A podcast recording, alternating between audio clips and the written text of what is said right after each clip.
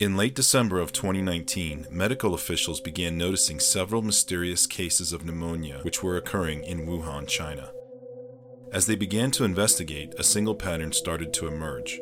In every case, those who had become sick had visited what is commonly referred to as a wet market, or a market where live animals are sometimes killed and butchered in front of customers who believe that the taste of fresh meat was better than that of meat that had been previously butchered or frozen. In early January of 2020, Chinese authorities determined a novel coronavirus from the same family of viruses that caused Middle East Respiratory Syndrome, known as MERS, in 2012, and Severe Acute Respiratory Syndrome, or SARS, in 2002, was responsible for the illnesses. Officials believe the virus originated from bats and evolved over time to infect humans. At first, it was believed the virus was not easily transmittable to humans or that it was capable of causing severe illness. However, on January 11, 2012, China reported its first death associated with the virus. Two days later, the first case of the illness was reported outside of China, and just one week after that, the first case in the United States was reported in Washington state. By January 30th, just one month after the disease was first reported in China, the World Health Organization declared a public health emergency. By early February, additional deaths were being reported in countries outside of China, and the first death attributed to COVID 19 in the United States was reported on February 29th. The virus spread incredibly quick, ferociously infecting countries like Italy, Iran, and Spain. On March 11th, the World Health Organization officially declared COVID 19 a global pandemic. Throughout March and April, cases continued to spread rapidly in the United States, resulting in most states issuing shelter in place orders, shuttering all non essential businesses, and effectively bringing the U.S. economy to a grinding halt. Amid the chaos and panic of the pandemic, several conspiracy theories started to emerge. Some of those theories had to do with the origin of the virus, as some believe the virus had been leaked, either intentionally or accidentally, from a research lab in Wuhan, China. Other theories focused more on the purpose of the virus, with some convinced that the virus was a way to interfere with the 2020 US election. One of the more popular conspiracy theories that was floated identified billionaire and Microsoft founder Bill Gates as being the creator or the expediter of the virus. Proponents of this theory cited a 2015 speech made by Gates where he warned that a virus would one day threaten the human race. They believe Gates created COVID 19 so he could profit from the vaccine, or as a way to reduce the population, or as a way to inject people with tracking devices, depending on the different versions of the theory. A tweet on January 21, 2020, indicated Gates must have known of the virus ahead of time, as his foundation had given money to a laboratory in the United Kingdom that had been working on a coronavirus vaccine. Although this claim was found to be true, the vaccine being developed was intended for poultry, as chicken populations can be especially susceptible to coronaviruses. Some related theories suggested Bill Gates was part of an elite group of individuals who were attempting to take over the world through nefarious means. Another popular conspiracy theory claimed that radio waves from newly installed 5G towers across the world were potentially infecting people with the virus or causing immune system issues to hinder the body's ability to adequately fight the disease. Several social media posts promoted this theory, as did some celebrities, a Belgian doctor even stated that the radio waves were harmful to humans and indicated a, quote, possible link with current events. By early April 2020, people in Belfast, Northern Ireland, Birmingham, England, and Liverpool, England had set fire to some 5G towers, believing they were harmful to public health. As COVID 19 continues to threaten vulnerable populations around the globe, more and more extreme theories continue to emerge in an attempt to explain the frightening chain of events that's taken place in the last six months. Governments continue to try to respond to the public health crisis as swiftly and competently as possible, some adopting strict measures that many argue vastly curtail the fundamental constitutional rights of citizens. As people here in the United States become more and more angry with the tactics adopted to fight the virus, they are also becoming increasingly anxious with what is sure to be the social and economic fallout from the measures. As the days pass, people feel less and less in control of their own lives, as even our elected leaders seem to be lost in the mire of COVID 19 confusion. This episode is about conspiracy theories.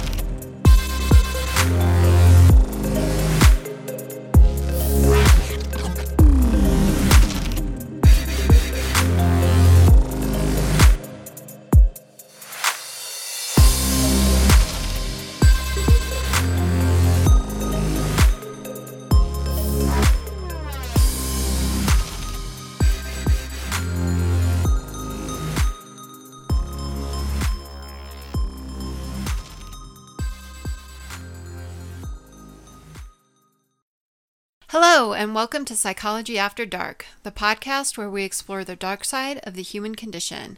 We're your hosts, Dr. Jessica McCono. And Dr. David Morelos. So, David, Yeah. the last couple of episodes, we've talked about topics that relate to the current pandemic, but we haven't had an episode where we spoke about the pandemic itself. Yeah, that's true. That is until this episode.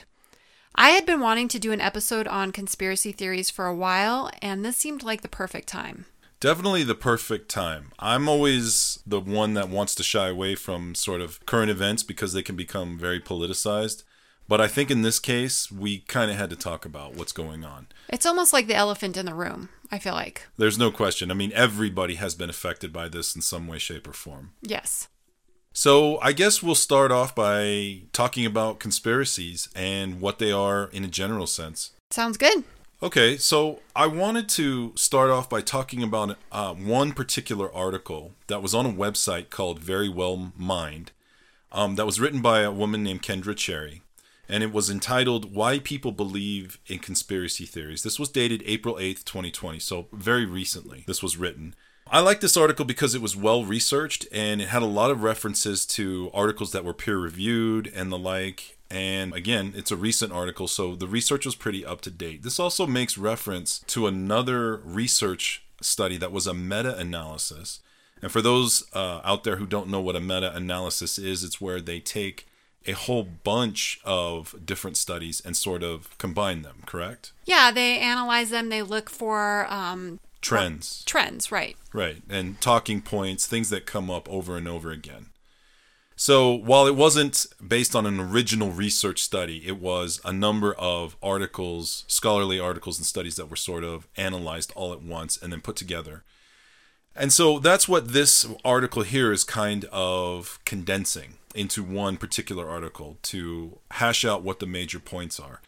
So, this article makes a number of interesting points that I wanted to highlight and discuss as for reasons why people often believe in conspiracy theories in the contemporary age. So, first off, and this is a direct quote from the article a conspiracy is defined as the belief that there are groups that meet in secret to plan and carry out malevolent goals.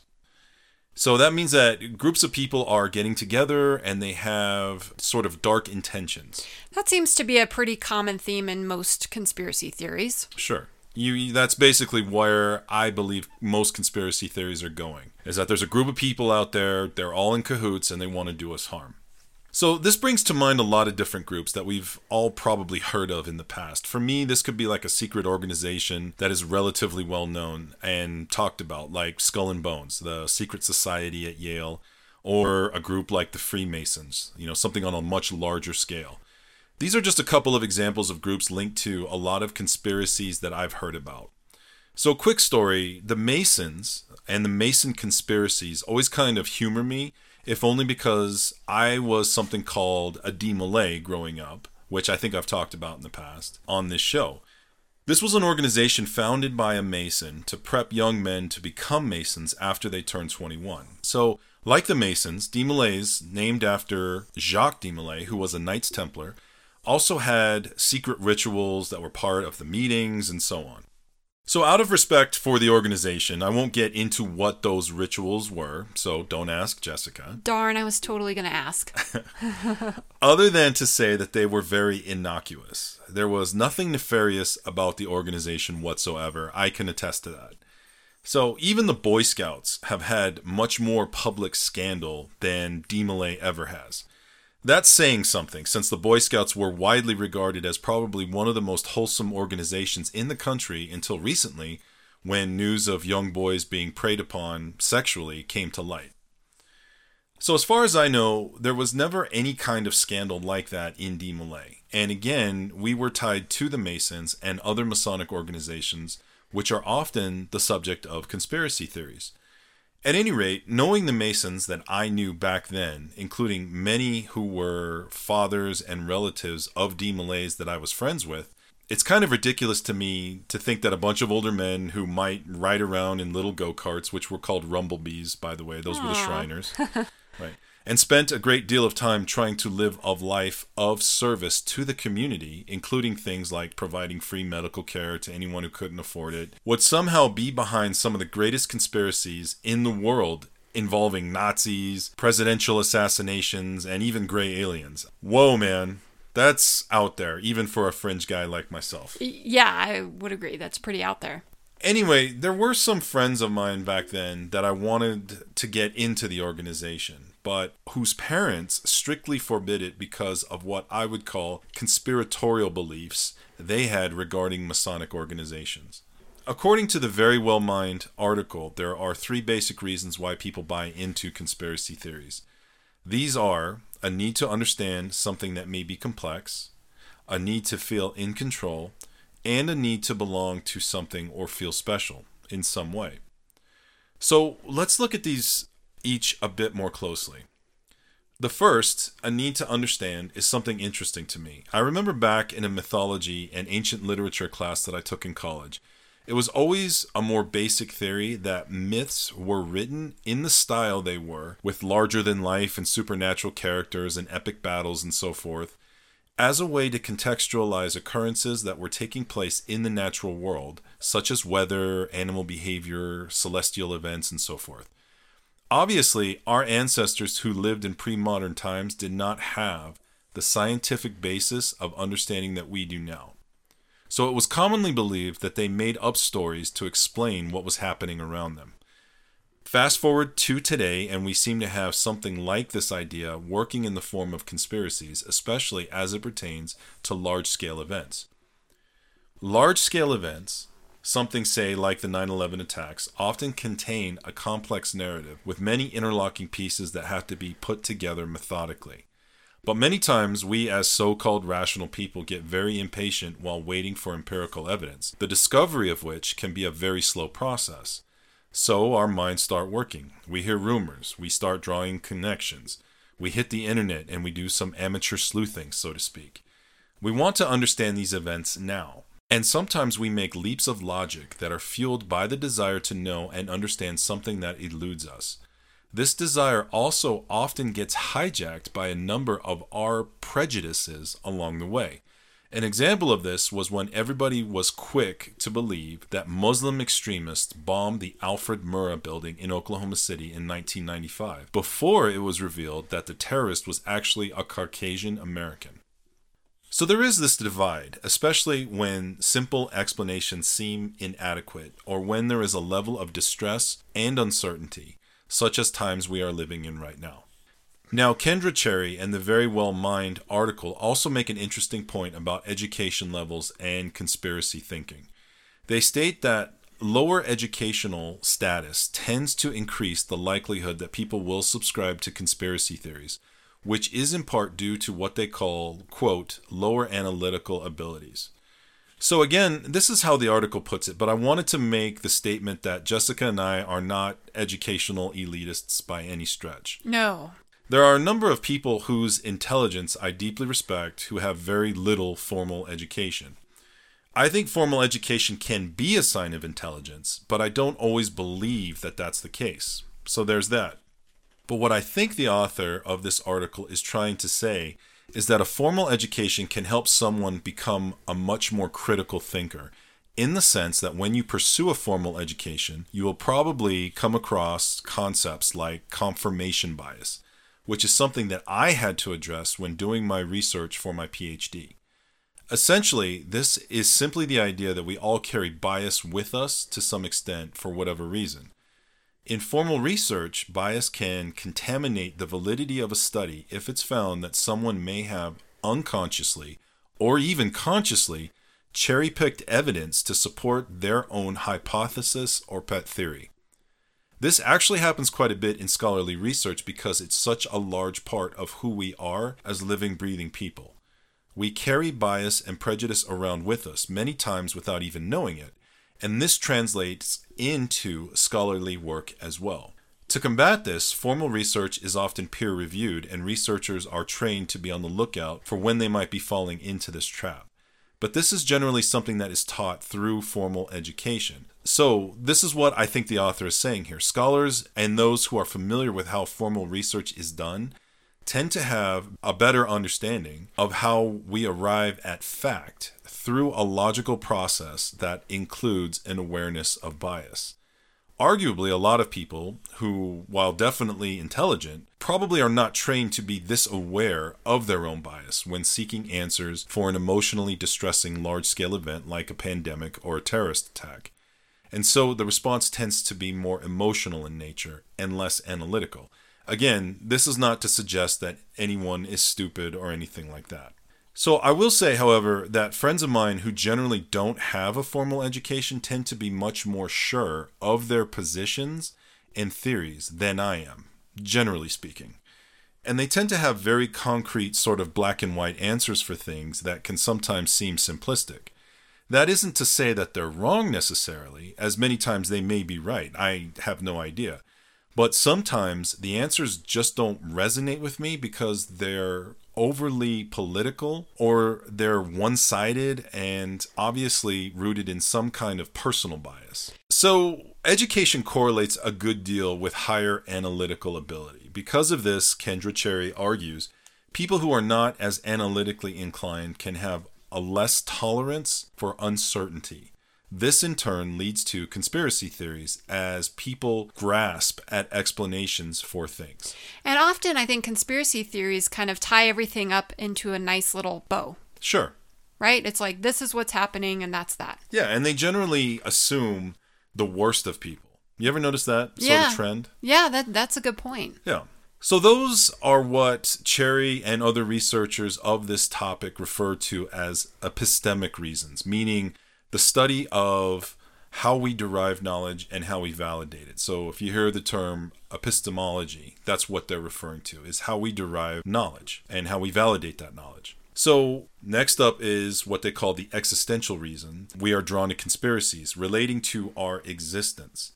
These reasons include the desire and need to feel safe and in control. This can be a drive for conspiracy theories because it can help alleviate these negative feelings of being unsafe or out of control if we believe we know what's happening and what's caused it. This can lead some people to assign meaning and draw connections where there may be none.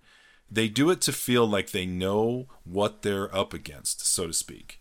Conspiracies tend to spring up a lot within people who experience a lot of anxiety issues, again, as a way to help explain what they're feeling.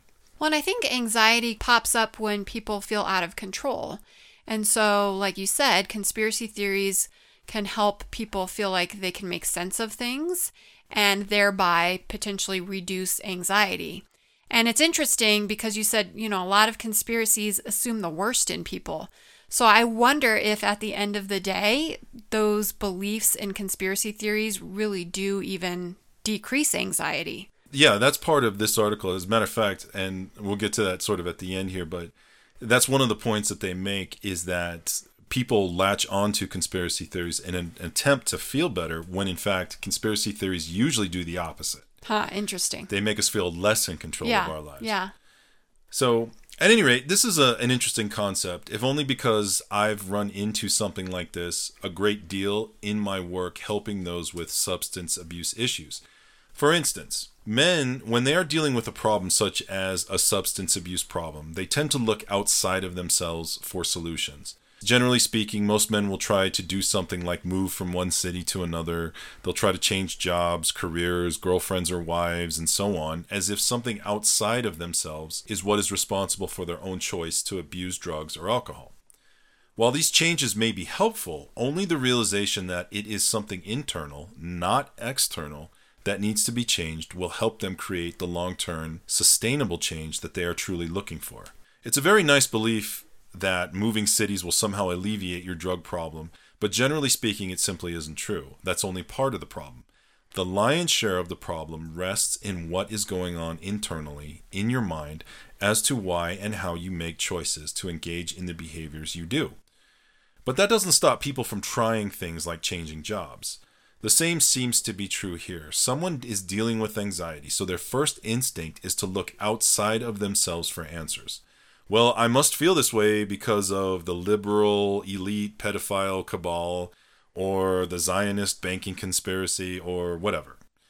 There is a desire to grasp at reasons outside of us to justify the way we feel rather than seek answers inside as if something needs to be addressed internally. The funny thing is, as Kendra Cherry points out, in the short term, these types of theories may help us to feel better and like we understand what's going on. In the long term, they generally only serve to make us feel even more disempowered than we did before. And there it is, right? There it is. What also tends to happen is that people who engage in these types of theories also tend to not engage in activities that could actually contribute to social and political change, things like voting and other forms of constructive activism.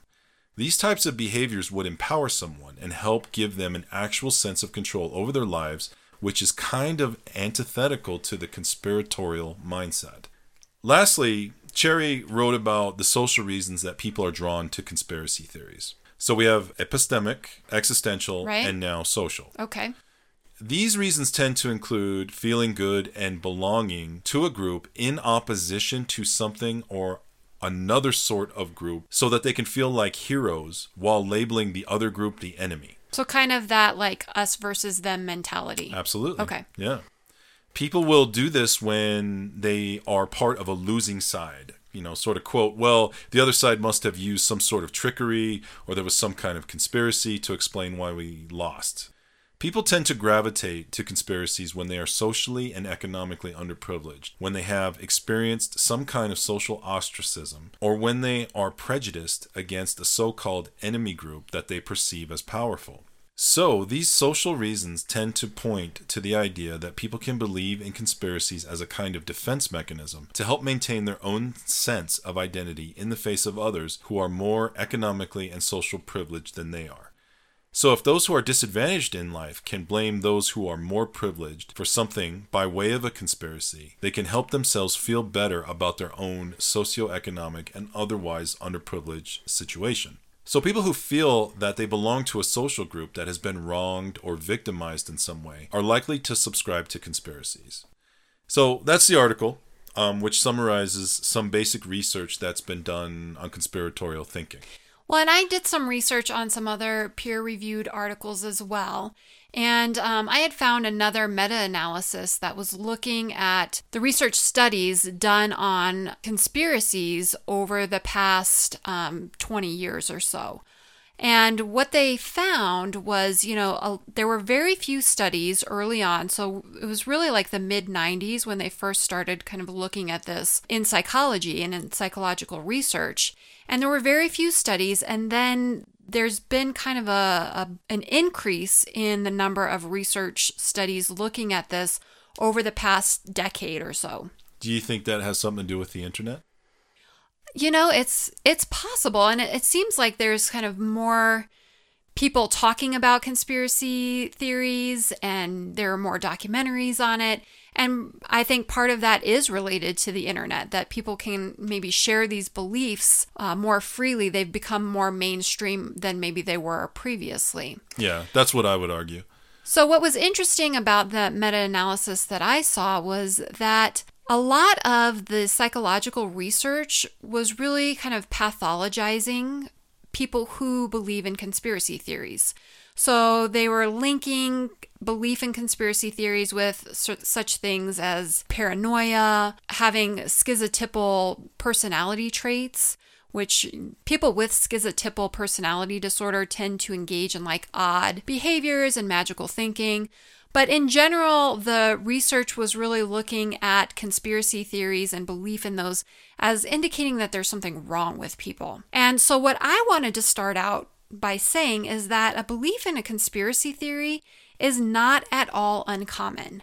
And some of the other research that I did in preparing for the episode said that there's an estimated 50% of Americans who believe in at least one conspiracy theory. It would be really dangerous, I think, to pathologize that many people.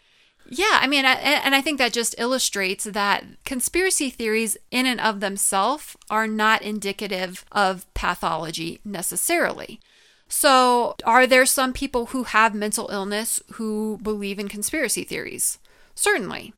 But do most people who believe in conspiracy theories have a mental illness? Absolutely not. And when we think about conspiracies, they really run the gamut from the belief that aliens crashed in Roswell. That's my favorite. I knew that would be your favorite. to JFK being murdered by the CIA and mafia, to 9 11 being an inside job, as well as the COVID conspiracies that we mentioned in the intro. And those COVID conspiracies aren't even all of them. There are countless more, some more plausible than others. But I feel like most people I've talked to have some belief that there is some information about this virus that is being concealed from us, or about the real reason it's arrived here and now. I have to admit, I at times enjoy watching conspiracy documentaries or discussing the possible, although implausible, reasons for this or that. So I tend to be one of those people, one of the 50% in the US population that indulges in conspiracy theories here and there. So, as I said, while I think that there are some people who believe in conspiracies that have a mental illness, the vast majority don't. But in saying that, it also makes me consider where is the line between a conspiracy and a delusion? I've had a fair number of individuals referred to me for competency to stand trial evaluations who believed in conspiracies. And many times they were referred for these evaluations because they subscribed to conspiracy theories. So, what is the difference between a delusion, which is defined as a fixed false belief, and a conspiracy theory? So, just a second, let me back up for one second. So, they were referred to you for competency evaluation based simply on the fact that they believed in a conspiracy theory? Yes, so there's a a group in the United States and and probably elsewhere in the world as well called the Sovereign Citizens. Ah, uh, yes. And so we may do an episode about that topic at some point, but needless to say, it's a group of people who believe that the US government basically went bankrupt and that they're using individual citizens as collateral in their dealings with other governments. Right. Um, and sovereign citizens, they call themselves many different names. Um, most of them won't refer to themselves as sovereign citizens, but in general, they have a belief that many of the laws in this country don't apply to them. And so when somebody goes into court, because one of the things that sovereign citizens often believe is that they should not be required to pay income tax. And so they don't pay income tax and then, of course, get in trouble for that. And when they go into court and tell the court that they have no jurisdiction over them, that they're sovereign, and kind of do some of the other tactics that are associated with that movement, people who are not familiar with the sovereign citizen movement can think that some of those thoughts are delusional. And so, you know, I get far fewer referrals for cases like that now than I once did. Um, I think uh, several years ago, people were not as familiar with it. And so when they heard people saying these things, they're like, well, obviously there's something wrong with them. I see. But in fact, it's it's just another conspiracy theory. And um, there are tens of thousands of people in this country that subscribe to that mentality. Right. So, what is the difference then between a delusion, which is defined as a fixed false belief, as I said, and a conspiracy theory? It almost feels like one of those situations where it's difficult to describe the difference, but we know it when we see it. But do we really? I have to say, this is probably one of the most challenging areas for me to evaluate. How do we really know if a belief is just an overvalued extreme idea or if it's a delusion? That's a fascinating question, just in general, I think, even in regard to conspiracies or just on its own. Right. And we can't just ask people, hey, is your belief delusional? Because no one believes their beliefs are delusional. Individuals with delusional disorder don't have insight into the fact that their belief is false. And those who really believe in conspiracy theories, I'm betting, would also not describe their beliefs as false or delusional. And I think this is something we can all probably relate to in some sense. I'm willing to bet all of us make assumptions about events, people, motivations, etc every single day that are not backed up by facts. So let me give an example. So prior to the pandemic and the shelter in place orders, the traffic in Denver had gotten pretty nutty. Wouldn't you agree, David? Ugh, I complained about it every day. Every day, right? So let's imagine that we're driving and someone cuts us off. Okay. That's a normal day. Yes, normal day. So usually, and I'll be honest, I'll call the person a jerk or something worse and make some statement about he or she thinks, you know, they're so entitled, or I'll make some sarcastic comment about them being a brain surgeon who's on their way to emergency surgery or whatever. And I get really, really angry and it like ruins the rest of my drive. Right. But do I know that that person cut me off because they're a jerk or because they're entitled? No, I'm inferring all sorts of information from that one incident. And have I ever cut somebody off? Unfortunately, yes, I have. but would I consider myself an entitled jerk? No, because when I do it, I have justifications on why it's okay. So it's human nature to want to make sense of what is going on around us. And I think that that's what that article, the first part of that article, was really speaking to. Right. Our brains don't do well with ambiguity, and we would rather come up with some malevolent reason for something than no reason at all. Now, most of these types of situations aren't all that big of a deal because we forget about them, or maybe we learn some other facts that change our opinion. But what about situations where there aren't a lot of facts available, or the facts are constantly changing, or where the situation seems really big or emotional or complex and the explanation seems just too simplistic? I think these are the situations where conspiracy theories really flourish. So, again, how are these beliefs different from delusions? I tend to think about our beliefs occurring on a continuum. Some of our beliefs may be odd and not really rooted in reality, but they're not really very rigid, or they're harmless, or they're held by others in our culture. So, an example of these beliefs might be something like superstitions. If I believe it's bad luck to open an umbrella inside, which FYI, I totally believe that, Having this belief is not likely to cause me any real problems, and there are many other people who also share this same belief. Those who don't might think I'm quirky, but it's unlikely anyone is going to call me delusional because I believe this, and at the end of the day, it probably doesn't matter that much. Now, this belief, my belief about it being bad luck to open an umbrella indoors, may or may not be false, but there's really no way to prove it one way or the other. If I don't open an umbrella inside and nothing bad happens, I can say it was because I didn't open the umbrella. If I do open it and something bad happens, I can blame it on that. And even if I don't open it and something bad happens, I can just blame it on some other reason. Some conspiracy beliefs fall into this category. They may be things that a lot of people believe that don't really impact our lives and that it's not something we obsess about, or they might be beliefs that we're willing to adjust if we receive new evidence. As we move along the continuum, we get to beliefs that are more rigid. These beliefs are often referred to in the literature as extreme overvalued beliefs. This is where terrorist ideology fits, as well as some other fervently held conspiracy theories. These beliefs are more rigidly held and they are shared within a person's culture, subculture, or group.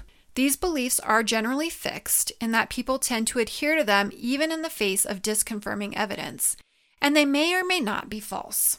So, in some cases, these beliefs may be fixed and false, similar to delusions.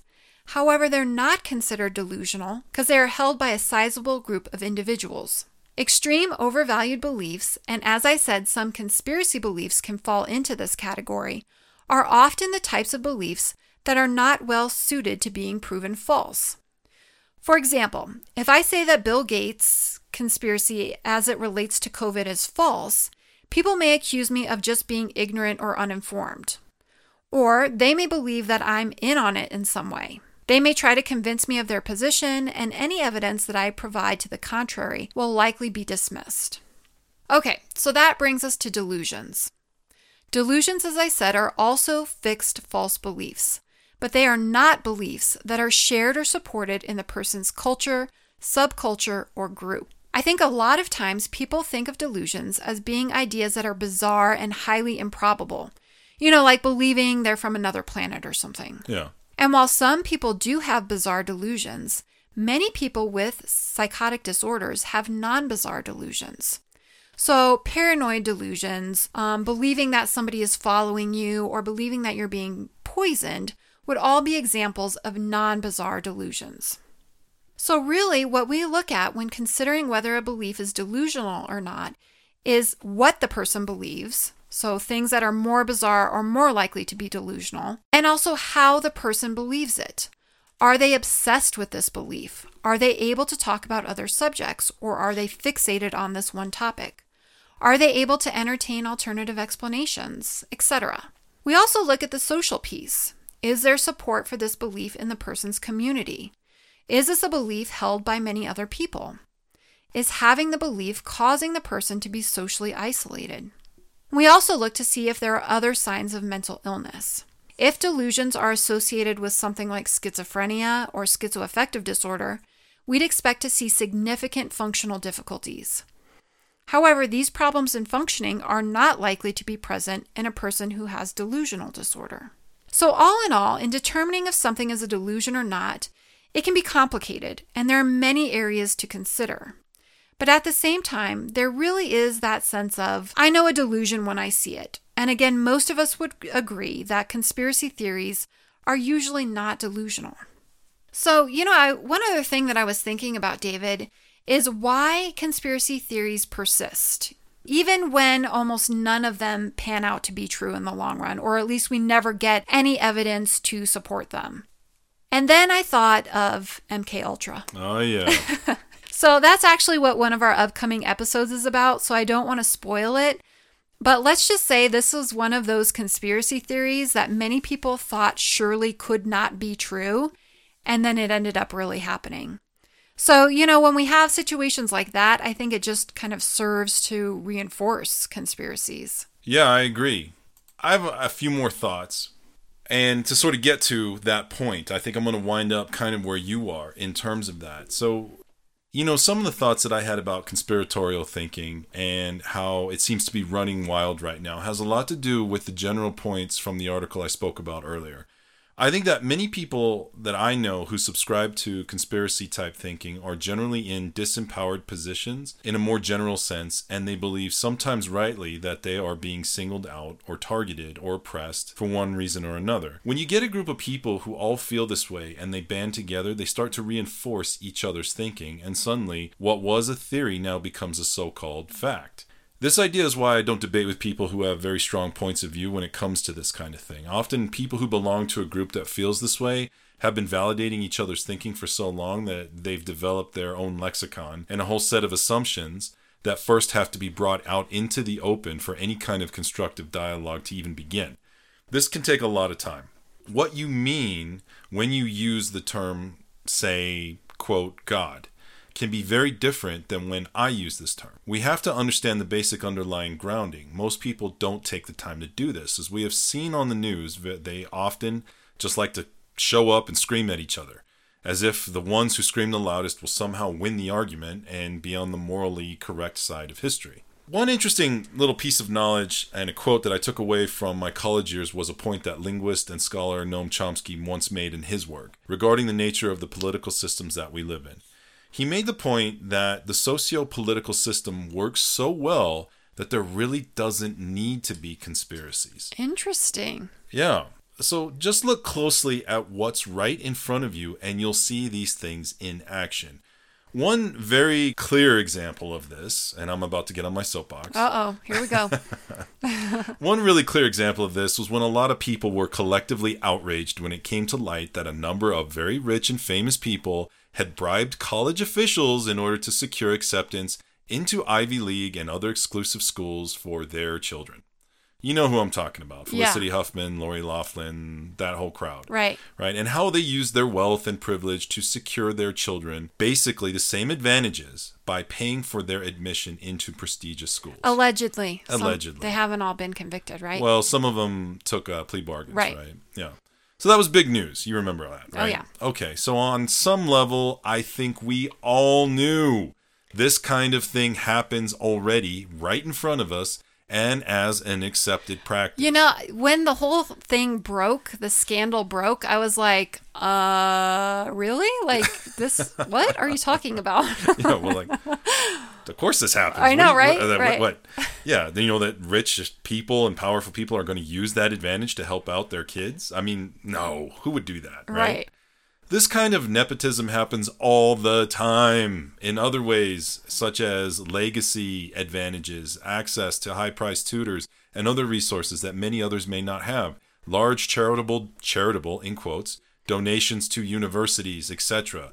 And this privilege gets passed on in very acceptable and legal ways. There isn't a conspiracy here because there doesn't need to be. The system works just fine. It works blatantly to perpetuate whatever end it needs to, whether that be the continual disenfranchisement of the poor, or the continual politics of distraction, or the propaganda wars used to sell us things that we don't need, or whatever. So the whole topic reminds me of a line from the movie Disclosure. Do you remember that movie from 1994? Not at all. Okay. So uh, it's a movie with Michael Douglas, and in it he is, and it also has Demi Moore in it, and Uh-huh. it's a movie about the sort of office politics that take place due to a sexual harassment case. Um, only it's not what you would typically think of, where the male is harassing the female. It's the other way around. So Demi Moore plays Michael Douglas's boss, and they had been previously in a relationship. And when she shows up as his boss, she basically demands um, to sort of pick up where they left off. But of course, by this time, Michael Douglas's character is married. He has children. He doesn't want to do that, and so she threatens his career. Oh. The whole reason why I bring this up, because the, re- really the movie's relatively unimportant, but there's one really great line, and it's um, by Donald Sutherland's character, who is the CEO of the company that both Michael Douglas and Demi Moore work for. And he's talking with Michael Douglas's character, and he makes the comment, Yeah, that's the legacy of the modern age. We have all the information, but no truth and he's referring to different perspectives on this sexual harassment case. Like everybody can have their own perspective, and we can have all this information about it, but we may never come to an actual objective truth. Hmm. So the internet has really exacerbated this phenomena and can, in many ways, be seen as this sort of dark side of technology. It is exhausting trying to sift through the sheer amount of information we need in order to discern some kind of truth. Oh, that is, I mean, that is spot on. I totally agree with that. Oh, yeah. And especially recently, we, we get fatigued by it. Yes, You know? yes. Those who wield power tend to use this to their advantage. Do you remember the political term in the 90s that was spin? Yeah, totally. Okay, this referred to the manipulation of words to angle things in such a way as to create a different meaning or wash the hard truth out of it and put something more palatable in its place. Okay, so that's where that term came from. Let, hey, let's spin this a little bit, right? well, Let's, and now, like, you hear people refer to all news as being spin. as being spin. Yeah. Because there's so much of it, you know, and it's all spun. It- a lot of people they they make no bones about letting you know they come from a very distinctive or a very strong perspective that is rooted in a political agenda. yeah, totally. Right. It's not just the news. This is commentary. Mm-hmm. Right. So, do you remember the buzzword from the '90s that was uh, psychobabble? Yes, yes. Okay, so you don't hear that term too much anymore, but this was a 90s term, and it was supposed to imply the use of psychological terms by someone who didn't really know what they were talking about, but would use psychological terms in order to sound like they did know what they were talking about, or to sound smart, you know what I mean? Mm-hmm. So, in actuality, however, this was a word that was thrown around whenever someone would try to enter some kind of psychological concept as an explanation for something into an argument. So, when somebody wanted to discredit them very quickly and sort of marginalize that argument, they would say, oh, that's just psychobabble. As if, you know, the practice of psychology was somehow a pseudoscience. Right. Okay, again, this term was only used when you wanted to marginalize a psychological explanation, not actually debate it with some kind of reason. So, this is kind of like an ad hominem attack. Generally, it was a way of tearing down someone's argument without actually debating it. Again, this is an example of someone using uh, information to cloud potential truth rather than reveal potential truth.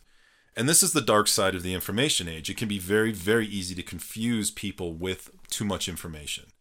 And then we wonder why people make up conspiracy theories to explain strange events. Right. It's kind of creating like the perfect conditions for that. Absolutely. So I'll make one final point you know, and then I'll be done here. Now, this gets back to this is going to loop back around to the, the last point that you made. Part of the conspiracy problem lies in the idea that sometimes, just sometimes, conspiracies turn out to be true. I know. Uh, I think conspiracy theories have become cliche in our country at least, because in many cases, when some truth is uncovered, we do find out that yes, there was an actual conspiracy. Tell the men of the Tuskegee experiments that conspiracies don't exist. right. They absolutely do exist. So it can actually be a very adaptive defense mechanism to look for a conspiracy when the official story seems simplistic or when it seems someone powerful has a lot to gain from a false narrative or a lot to lose from one.